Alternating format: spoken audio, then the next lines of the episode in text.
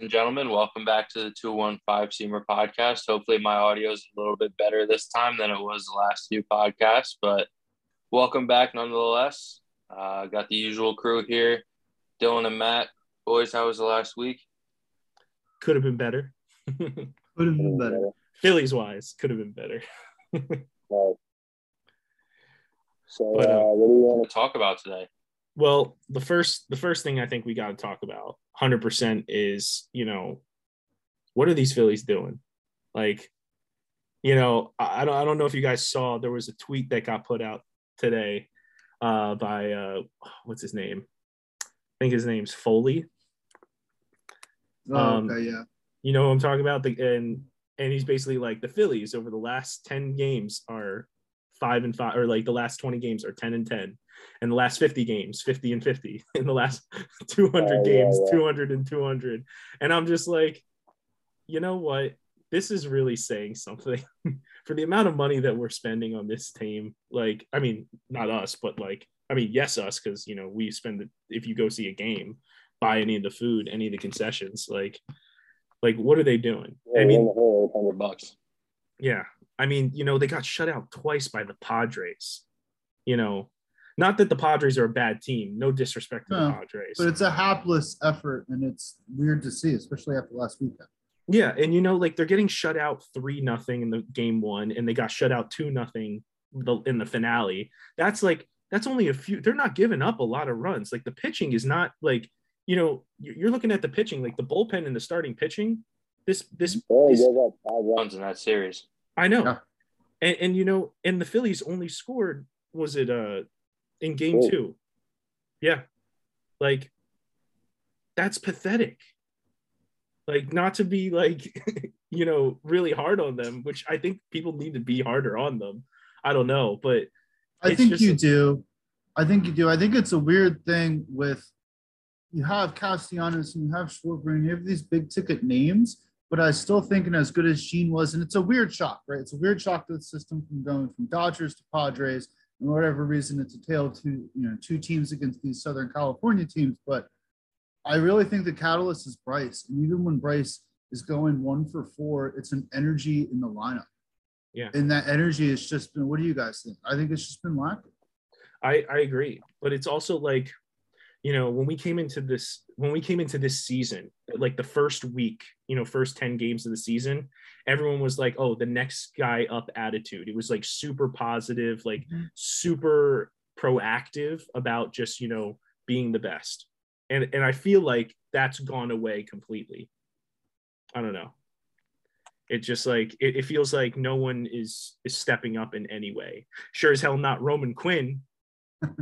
And like, Roman Quinn shouldn't be on a major league roster at all. No, he shouldn't. And you know, I've been, you know, starting for the field.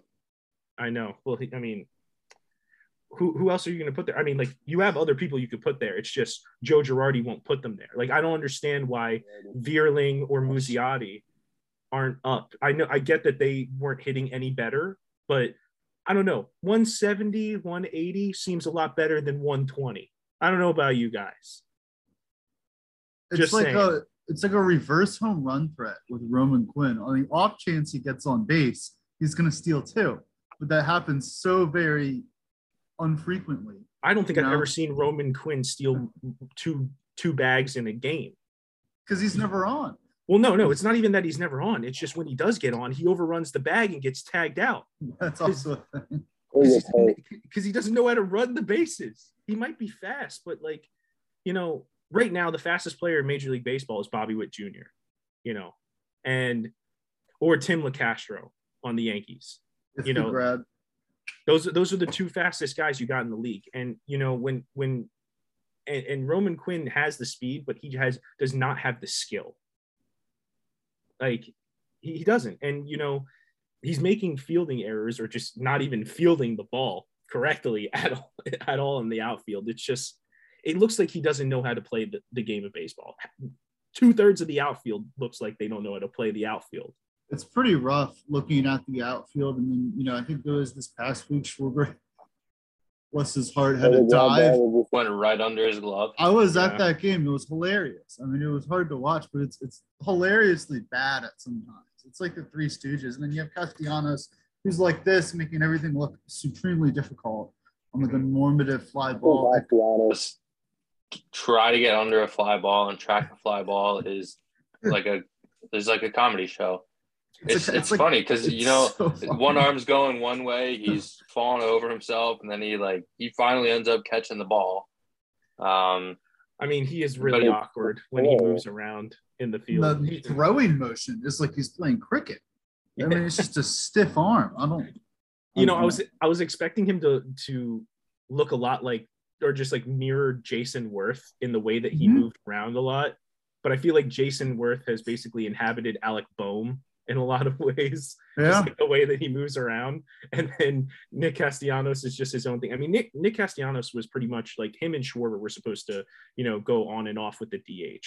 You weren't supposed to see them both in the outfield all the time. And it's just because of this Harper thing, you know, we're going to be stuck with this for the next 6 to 8 weeks, basically. I think we're going to be stuck with it all season. I don't think Harper's going to throw until at least August because he's got a UCL tear. We've seen with pitchers, best case is 60-day DL, shut it down, rehab. Yeah, I mean, that's true. Yeah.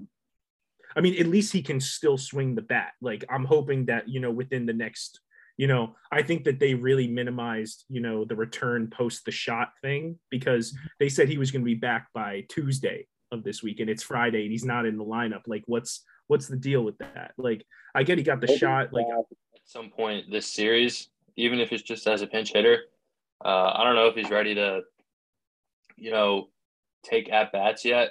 I mean, maybe he finds a way to just gut it out and, you know, he plays on Sunday.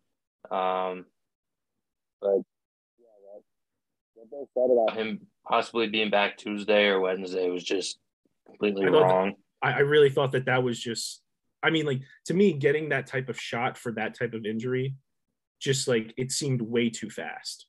Like, there's no way, like, that shot is going to be able to do what it needs to do. So, like, I mean, I'm just hoping he's back for Atlanta, to be fair. Like, whatever happens, we could feasibly not do well against the Dodgers in these next 3 games. I don't think that's going to be the case. But, like – I think we're going to at least get maybe 1, if not 2 wins this series. I think we might, like, I really do. You guys called it last series. I had my doubts and we went in and just ran. I really thought they were going to sweep it last week. I really had a good feeling, and they should have. They really should have. They had the chance to get that 4th game, and it just went completely to shit. But, you know, it's Corey. Yeah, I know. But you know, this time around, I think that they're going to still do well. I think that regardless, you know, the Dodgers just, you know, got a little bit of a confidence booster by playing the Diamondbacks. Like, congratulations, you won 5 games in a row, you know, because you snagged a late upset against the Phillies and then a 4-game sweep. You know, the Knabler, he allowed them to win that game. Yeah, exactly. Yeah, he wanted to gift his old team 1 win before he left. So, yeah, I think who was their second baseman made an error and then 4 runs scored that. He was horrible that series. Dodgers fans were literally calling for a demotion on Twitter. Like, people were going so crazy. No, he's been bad. He's like been doing this stuff all season so far. Yeah, he's a huge prospect, right? Or he's a huge prospect. No, he is. He is a huge prospect, and he's supposed to be like the future at second base. I mean, I don't know if you actually need him. I mean, you got like Trey Turner, like he can play, you know. I would have put Chris Taylor at second base. Yeah, Chris Taylor. Yeah, but I think like Chris Taylor, like, I mean, he's old. He's like 33, 32. Like, I mean, he's not like. It was a big deal though, right before the lockout started. Who, Taylor? Yeah. That's what surprised me. I thought he would want to go somewhere and play every day, but if you're going to go and try and win shit. But that's another. Yeah. It's just, everyone in the Dodgers can play like 8 different positions: Muncy, Bellinger, Taylor, and they're not Turner, all first basemen. They're not all Trey first basemen like the Phillies. Yeah. So I did want to talk quickly about the Phillies' defense, though, because dare I say, the defense has met, maybe even exceeded our expectations a little bit. I was saying that from the beginning. they're not playing. The expectations were so low, too. The expectations were so low for this team that I think it might be a pleasant surprise that, you know, this team has not been shot themselves in the foot as frequently as we thought they might. Exactly. I agree completely with that. I think that their defense has not been too much effective, but I also think that that is, you know, attributed a lot to the great pitching that we've been getting. I really do think that the starting pitching and even the relief pitching at times has been pretty good and pretty, like, well, really on it. Starting pitching is really coming to form and they're really, you know, stretching out, pitching into the seventh inning, you know, even the eighth inning sometimes. And I think that that's like a big reason why, you know, the defense has been as good as it's been in a lot of ways. But, you know, I think that this team is so much better than it actually. That's what the frustrating thing is. It's so much better than they play. You know, I mean, like, I'll give it to them. They have one of the hardest first 2 months out of almost any team I've seen, like, schedule wise. And, you know, the fact that they're hovering around 500, you know, if they can get out of May, like we were saying, I think it was last episode, we were saying if they can get out of May at 500 or better, like, it'd be an achievement. Like, yeah, especially after playing the Mets 78 times. Well, we're always going to have to play them 78 times. Not until next year will that kind of change. We played them like 20 times in our first like 21 games. Like, yeah. I was expecting better from the Phillies against the Mets, to be fair. But, like, the thing is, you know, the curse of – now, too. I know. I told you, dude. Queens is cursed. 6 to 8 weeks. Queens is cursed. It's, you know, like, DeGrom is still out. No timetable for him. 6 to 8 weeks, maybe, for Scherzer. Scherzer literally left that game and was like, oh, it's not going to be that big of a deal. I hope we caught it early, 6 to 8 weeks. I'm like, bro, what? And it seems like it's one of those. Lindor still sucks, too. Yeah, Lindor's hitting 230. Oh, that is beautiful to hear. I wanted to add super quick, and we can get to other topics. On the defense, though, I think it's a lot. One, I think we shift well. Two, I think looking at Stott, Bohm's been much improved. I love to see that. I think we all like to see that. But Stott, who they had questions about in the minor leagues, are his feet quick enough to play shortstop, has been, like, startlingly good. Superb fielding from Stott. Like, I mean, he's great in the field, terrible at the plate right now. I don't know what to do about it. I don't think he's ready for the movie. We talked about it. He's still got time left because it's not like D.D. will be back tomorrow. We know whenever D.D. goes on the IL, it goes from a week to a month to 2 months to, you know, now he's shut down, and then all of a sudden he's day-to-day, and then there's a bit of swelling, and that takes another 2 weeks. So then he blames the vaccine for, like, his injury and hitting below 200, but that's another thing. Yeah, I don't think that's – yeah, I don't know about that one. But, like, you know, I think that we just need a healthy DD back, just healthy shortstop, period, that can actually perform and do what they need to do. That would be nice. Obviously, I really would love an actual outfielder, to be fair. I mean, Moniak started his rehab today. He's starting his rehab in single A today. So, yeah, I think that's a really good sign. Like, is next week a fair timetable to put on that, do you guys think? Mm-mm. No, I think two. I think it's going to be at least 2 weeks. But, you know, it really depends on him. And, I mean, I could see Moniak not coming back until June, like, realistically. But, like, it depends. All the way down to single A, which was kind of – I don't know if there was anything there, but it was a little – Is it Jersey Shore? I'm assuming it's not. They're not sending down like the Golf League, right? No, it's like, isn't it the Threshers? Is it? Then that's the Golf League. I'm hoping it's the Blue Claws. I think that's what they're called. Lakewood. Shore. Was it Lakewood? Yeah. So it's probably like the Blue Claws, and then he'll go to Reading, and then Lehigh, hopefully after that. Do you guys think that Mickey Moniak has? And this is just like a wish upon a star, but. With the power, and it's a perfect situation he's coming into is we don't really have a center field situation. Do you guys think that he has, like, early career Jock Peterson potential? Well, since I hate Jock Peterson with a passion, I didn't know that. No, I just don't like Jock Peterson for so many other reasons. Jock Peterson pissed me off. He was compared to Christian Yelich, which I'd be fine with. I would be fine with that. I would be more than fine with that because that means we'll get another MVP. So, but yeah, you know, I think he has the potential.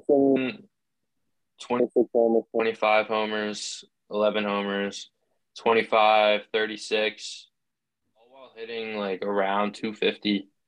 Yeah, I mean, like. And he got fine with that, which is hilarious. No, but dude, like I would be very fine with Mickey Moniak hitting 250 with like 20 plus homers a season with good fielding, because we know he can field the ball. So it's like he's definitely a capable fielder. I'm not worried about his ability in the outfield because he's very dynamic, but like, you know, him at the plate, you know, with his corrections and what we saw in spring training, I'm just hoping that is going to continue when we see him, you know, in the majors inevitably. So it's like, it's really just like hoping for the best with him at this point, because he hasn't had like anything more than, you know, he's had like 40 at bats here, 40 at bats there, and like a couple September call-ups, you know. I think that, you know, he really got his head on straight before the start of this season. And I think that, you know, his mentality was in the right place. And I just hope that he still has that. I hope it's not like, you know, where Stott felt he was the same way, and then he just had a really rude awakening the first 2 weeks of the season, which is like, I'm worried about if that might happen to Moniak. But I think Moniak got that out of the way last season. And like, and even in the COVID shortened season as well. So, like, I'm hoping that, like, he got all of that. He might – yeah. Sorry, get more time than Stott. Like, he might even get, like – I would hope so. Consistent at-bats for Stott. And I get why Stott doesn't, you know, plays every other day. Moniak may play every day for a stretch because you're bringing him up. Conceivably you drop Quinn down. You still have two lefties. Sit him. Yeah. Yeah, exactly. I mean, yeah, he is a left. Yeah, that's the other thing. He had a lot of lefties on the bench, like Stott. Yeah, was it Stott, Odubel, and Moniak are all three lefties. Technically, Camargo would be the only bench bat that is a righty. Which I think is Camargo a switch hitter. Yeah, I think it was a switch hitter, but he mostly hits righty because like we need another right-handed bat in the lineup because. Because besides Rhys and I think Jean, they're the only other two righties I can think of, and maybe and JT. Oh, Bohm's a righty as well. Yeah, forgot about Bohm. Was a righty, but yeah. Still, but, yeah. He's forgettable in the lineup. I get what you're saying. He hits well, but it's like, dude, I love Bohm in the two hole. I'm so happy that is. I'm also really shocked that Rhys Hoskins has actually benefited from being the leadoff, strangely, at times. Like, I mean, he's been getting a hit every day. Oh, yeah. He had, like, two broken bad hits yesterday. Yeah. And then, like – little fly ball to the outfield that no one caught. Mm-hmm. Goes down as a line drive in the box score, though. But, yeah, I mean, I don't know. I mean, it might just be the Rhys Hoskins streak we're getting right now, and it's going to end soon. I think we're stepping into it, and then Saturday night, you'll have like two homers tonight. Then Saturday, you'll start like an over 30 streak, and I'm like, oh boy. He'll go for the golden sombrero like Kyle Schwarber did the other night, 0-for-4 with 4 strikeouts. That was, oh my god. Schwarber's got to get going at some point. I don't know if we just expect him to hit homers and drive in runs, but. I mean, he's still batting under 200. I don't know exactly what it's at now, but at some point he was brought in here to be a leadoff guy. He's probably not the leadoff guy anymore. I think he hit himself out of that. I think he's great in the 6-hole. I think you just leave him in the 6-hole and he's fine. Or the 5. Doesn't matter. I still like him to hit higher, though. I want to hear what you guys think about JT, because I have not a theory, but I have some concerns over what's going on with this timing and he's switching. Like Darvish just, you know, messed with his head, but they're saying, and you can see it, he's switching his damn leg kick every at bat, which is just like you can't be thinking about the mechanics of your swing. What do you guys think about JT? I guess I'm just wondering if he is hurt in any way. Like maybe he's like adjusting for some reason. I mean, he played hurt a lot last year. I mean, he still did okay, still did fine, but it's just like, I'm hoping he's not compensating, because that's the type of player that he is. That's the type of person he is, because he's going to make the move from catcher to first base real quick if he keeps doing this type of stuff, yeah. You know? And at that point, what are we going to do with him and his contract when you got Rhys Hoskins, who's going to be a free agent in a couple of years? You know, what do we do with him? We can't put Rhys Hoskins back in the outfield. Dear Lord, that would be a disaster waiting to happen. I mean, I guess you could DH him, but we can't really DH him if Harper comes back in a few days, you know, and he's going to need, we need the NL MVP to be our DH. I think we'll ride JT as catcher as long as it takes, even sacrificing the offense, because I think he's so important to the pitching staff. And maybe that's not a good thing. I'm not saying it is, but I think we're going to ride JT as catcher, or as long as Girardi's there, for the next 2 years at least. Oh, yeah, of course. I mean, I have no doubt. I think that JT should be playing catcher till at least he's 34, you know, until you actually see some. He's not going to have knees. Like.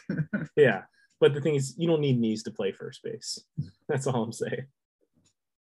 Like, kind of came to be sort of thing here. And I'm not saying that I agree with this, but would you guys consider – attaching JT in a deal with Rhys to get rid of his contract? What do you mean, like trading both of them together? Trade both of them. For something insane. For who? It would have to be insane. It would have to be like anything. Starter, reliever, another catcher, an outfielder. Well, it depends on who it is, and it depends on how much we're getting in return, because those are two pretty big contracts, two pretty big like guys to lose on a team. Like, I don't know who would feasibly be your catcher and your first baseman. Well, I don't know. That's the thing. Like, you would probably end up sliding Bohm over to first, because we all know that's where he's going to end up playing the majority of his career. You probably stick Camargo at third, or Camargo would probably go to first. But I think you would have to get a catcher back in the deal, like a young catcher that you could plug and play immediately. The only team I could think of that would do that, that has a young catcher prospect that's close to MLB ready, that needs a first baseman, is maybe the Red Sox or the Royals. Or the Giants would trade. Was the kid out of Kennesaw State? Isn't there Bart, but they have another catching prospect, I thought, who's like waiting in the wings? Or was it just Joey Bart? Joey Bart was like supposed to be like the second coming of Buster Posey. And I mean, he's up there right now. So it's like, I don't think they're going to they wouldn't trade. Well, they might trade Joey Bart. Like, I mean, if we're going to give them Real Muto. So it's like, I think we would have to be in full sell, though. I think we would have to be in full sell for the next 2 years, like, and you guys have hinted at it, saying if we start tanking and it's the trade deadline, you'd be giving up on this year. I know, and I don't want to give up on this year, because I still think, you know, with the amount of injuries that the Mets are going to have, there's no point in giving up on this year. And the Braves are not doing well. The Marlins are, you know, doing the floundering, pun intended. The Braves started bad last year too, and then they ended up winning the World Series. Yeah, I know. I mean, everyone in the NL East was bad until, like, you know, maybe the last couple of months of the season. You know what I mean? Like, it's just, this division is really weird how it works. It feels like the season doesn't really start till like July 31st in my eyes. Like, I don't know. Maybe that's how we want to see it. I want to see it that way, but that's kind of how it is in a lot of ways, just because no one gets their act together until after the trade deadline or by the trade deadline. And I'm just like, they're a team that, you know, they can just kind of hover around playing not 500, because you obviously have to, you don't want to leave too much for yourself to catch up, but they don't have to play their best until maybe the middle of August, because at that point, if they're only a handful of games out of it, like, they can go on a run like that. I know. You know, and they did last year. So it's like 15 straight. Yeah, they did it last year. So but their GM also went out and got help for them at the deadline last year. And they were missing Acuna too. So their team, they're a dangerous team because they don't have to play their best to still feel good about themselves. Like if the Phillies drop 3 straight, like before you know it, that is 5 straight, and then they're 8 out of their last 10, and then 12 of the last 15, 15 to 20. Like the Phillies just snowball, but they can't put together a win streak. Like they'll take 2 or 3, and then drop 3 straight, and then sweep a team, and then split a series with a below average team. Like if they're lucky, the Marlins. If they're lucky, they split the series with the Marlins. Like, oh dear Lord. So there's no real consistency with it. Yeah, I mean, this team just really needs to get it together. Like, consistency, as you said, Connor, is just like one of the things that this team has not done in years. So it's like, what are you going to do? How do we do that? How do we get them consistent? It's a weird question. I think part of it is injury. I think the injuries are part of it, and I also think that it's mentality from some of the players. Like, part of me really wants to get rid of a lot of the players that we've had for the last 2 or 3 years, just so we can like instill something new. But like, I'm not talking about getting rid of JT or like Bryce Harper or anything like that. Like, I want to keep those staples, obviously, but I don't know. Do we need Rhys Hoskins? Do we need, D.D. Gregorius, Jean Segura? Like, I love Jean. Don't get me wrong. I'm not trying to say so. I don't think we need D.D. The thing is, I don't think we need the other two. I think we need Jean. I think we need Jean as well because he's defensively the best player on the team. But like, I think that, there's no trades that happen in baseball that are like 1-for-1 to help other teams become better. You know what I mean? Like, you're not going to see like Rhys Hoskins get traded to the Orioles for like Ryan Mountcastle, like a first baseman for a first baseman who are pretty, like they might be a couple years apart, team controlled. Like that may or may not benefit both teams. Like it might, they might need a change of scenery, and that's the type of thing that happens. Might be able to, might like Rhys as a trade piece. Yeah, but like, who are you gonna like? Who do you want from Tampa Bay? I mean, Tampa Bay's got a lot of good prospects, but like Wendell isn't on Tampa Bay anymore. Right? He's in Miami. Yeah. He's. I don't want Wendell though. I want Wendell. I love Joey. It's interesting though.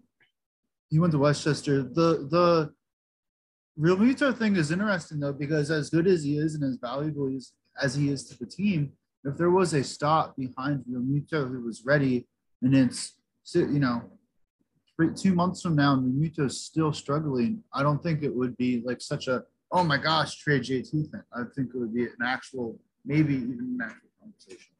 Just as an aside. I think it's interesting. I don't think it'll happen. I think that if Dombrowski makes any moves, it's going to be, more holistic, not, taking apart. I think it's going to be more adding than subtracting. I mean, I'm just hoping that,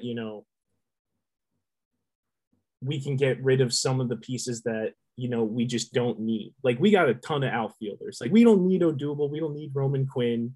We don't need, if we could just package Odubel and Roman Quinn for something, like anything, like I really would just take prospects at this point, just to like move on from them and then just let the kids play, like let Veerling play like every day, or let Musiati come up. Like, I know Musiati's in AA and AAA sometimes, like it goes back and forth, but it's like, I really just like, it would be nice if we could just, clean house of the Phillies that were here from like 2013 to 2017.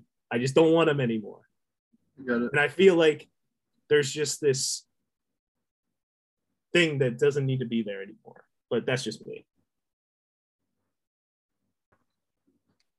Continue where I was, just, I think they just need a clean house from like the old Phillies, like the old minor league system. I feel like, with Mattingly coming in and, you know, overseeing the farm system. I think that, you know, they just need new blood.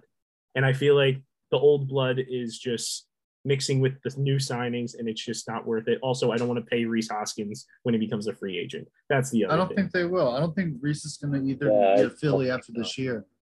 Yeah, I mean, I hope, I'm glad we had him for what he was, but it's just, you know, I don't think he's conducive to the future of this organization, like financially or, you know, athletically. I don't know how to say it any other way. We got 10 first basemen in the starting 9. Like, yeah, I don't know what to, I know that doesn't make any sense, but that's literally, it's just, you know, it's a weird conundrum to face when, and I get it, you want to clean house with the old blood, but to get new players, it's that new blood in the, I'm not saying blood like we're in Twilight, but it's that new minor league prospect thing that's going to get poached. You know what I mean? It's the new stuff coming up that is really going to be the impetus for a trade. I know. And you know, I don't want to give up, you know, players like the likes of Nick Castellanos or, you know, Andrew Painter, you know, like I don't want to give, or even Marchand or Logan O'Hop. You know, it's just, those are guys for the future. Like I see O'Hop and Marchand being like a great, you know, catching backup and starting catching dynamic duo right there for the Phillies. Seeing JT finish out his contract, his career most likely as a Philly, probably at first base, because we know that he can do that. He has the capability of doing that. And that's just how I see the organization going, you know, post Rhys Hoskins. You know, I just think that we have too many players for positions that we don't really need players for. Oh yeah, it's a team of misfits. It's like the Sixers. You know, you can crawl about. Oh, you have James Harden, you have Tobias Harris. It sucks, but you have these big name players, but they're none of them fit at where they're supposed to be in baseball. More than anything, you actually have to get on the damn field and play. You have, you know, 7 DH first basemen in the lineup. We're seeing it now. It's obscene, and it's just, you know, it's unfortunate that, you know, that Stott isn't performing. It really is, because, you know, I mean, we didn't know if he was going to be ready. We thought he was going to be ready because of spring training, but it's just, you know, it's unfortunate because it just feels like it's another Phillies prospect that isn't meeting expectations. Yeah, but like he hasn't played at AAA, so I really think the Alec Bohm thing, AA to AAA, is, I'm not going to say Bohm's better than Stott in the long run. He's producing more right now. He's also seeing a lot more major league pitching. I think that's a really hard, far cry and expectation for someone to shoot from AA to the major leagues, when apparently the gap between AAA, which Stott went down, was hitting like 300, 333, comes back up and was hapless. I mean, AAA in the bigs is so massive. Yeah. I just think it's like Stott still is its own hope. Yeah. Exactly. Yeah.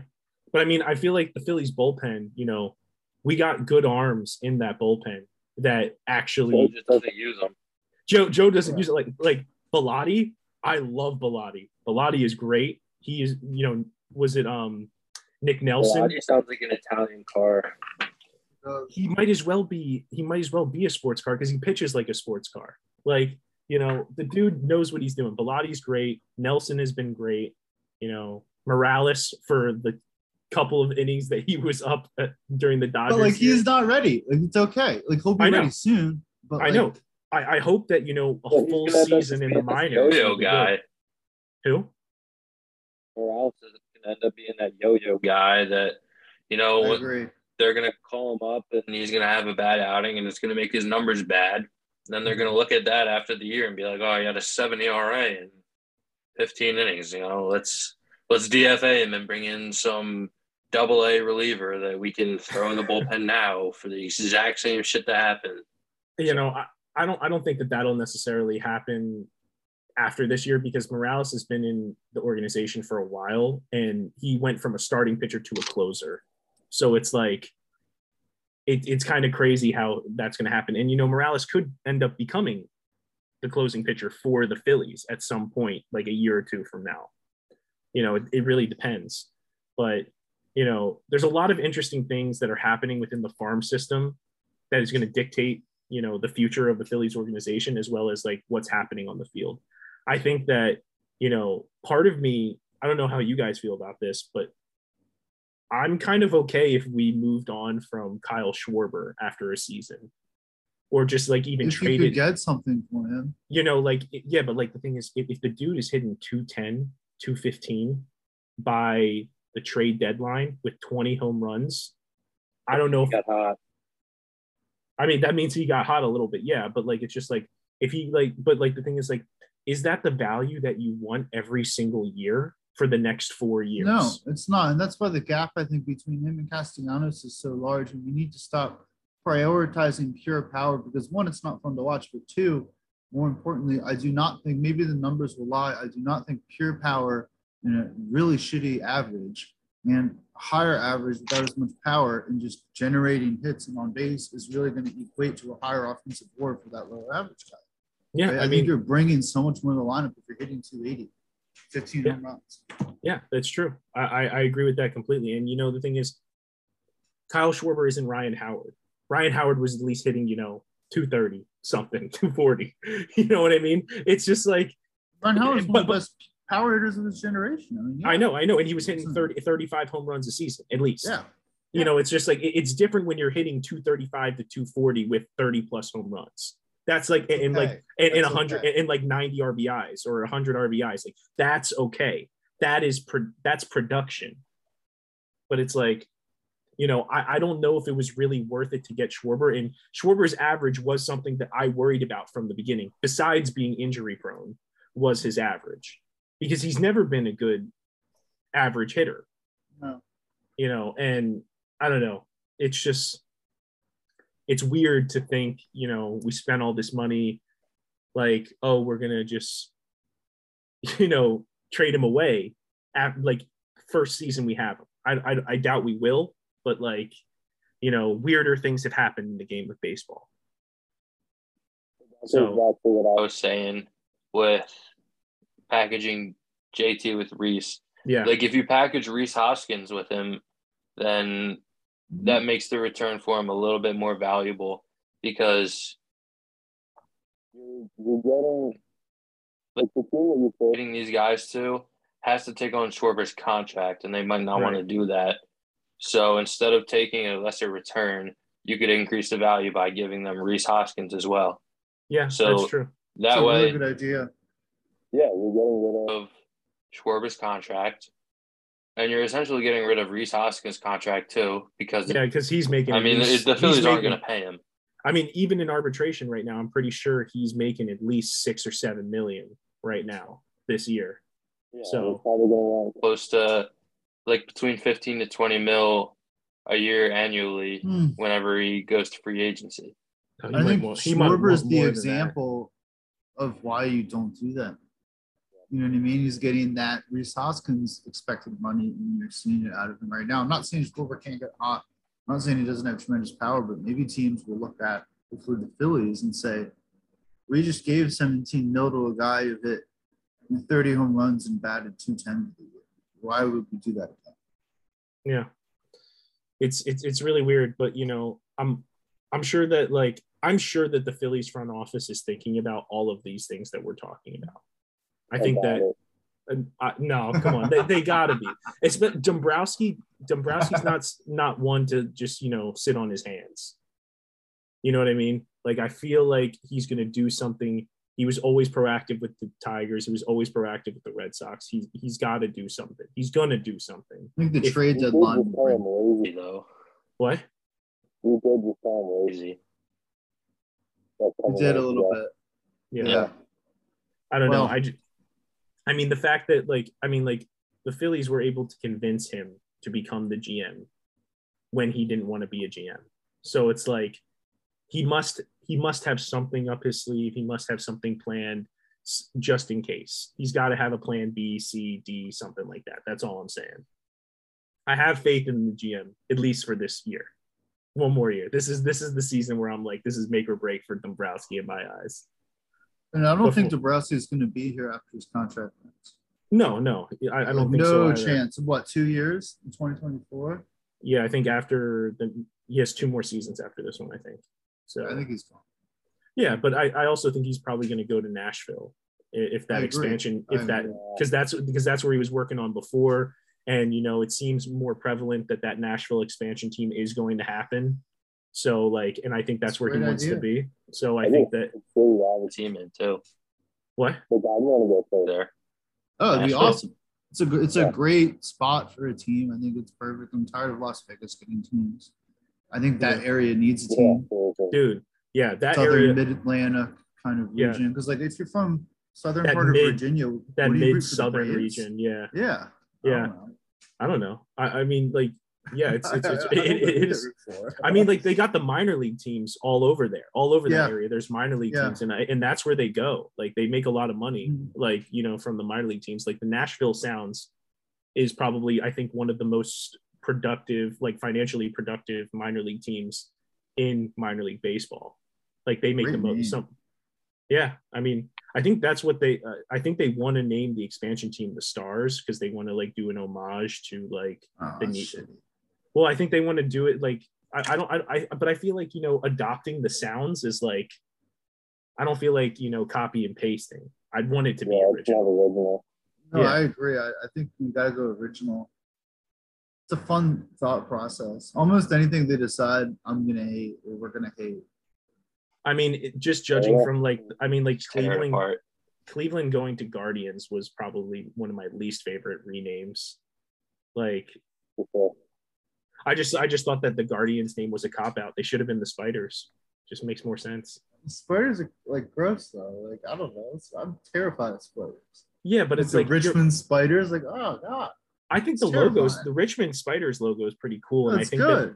But I think playing homage to the Cleveland Spiders team, like, the legacy, I mean, obviously the legacy was bad. They were one of the worst teams ever, but it's like, you know, I kind of, like, you know, I feel like that's Cleveland, though. When you have those baseball teams, I'm unnecessarily shitting on Cleveland right now. I don't have any hate towards the fans of Cleveland, but I feel like Spiders was a much better name than Guardians. Like, come on. Getting off topic, though. This is a Phillies podcast. You guys think it's a good place to wrap up? Yeah, I think so. Yeah, I think so. Thank you, everyone, for listening to us babble there at the end, especially me. This is the 215 Seamer podcast. See you next week.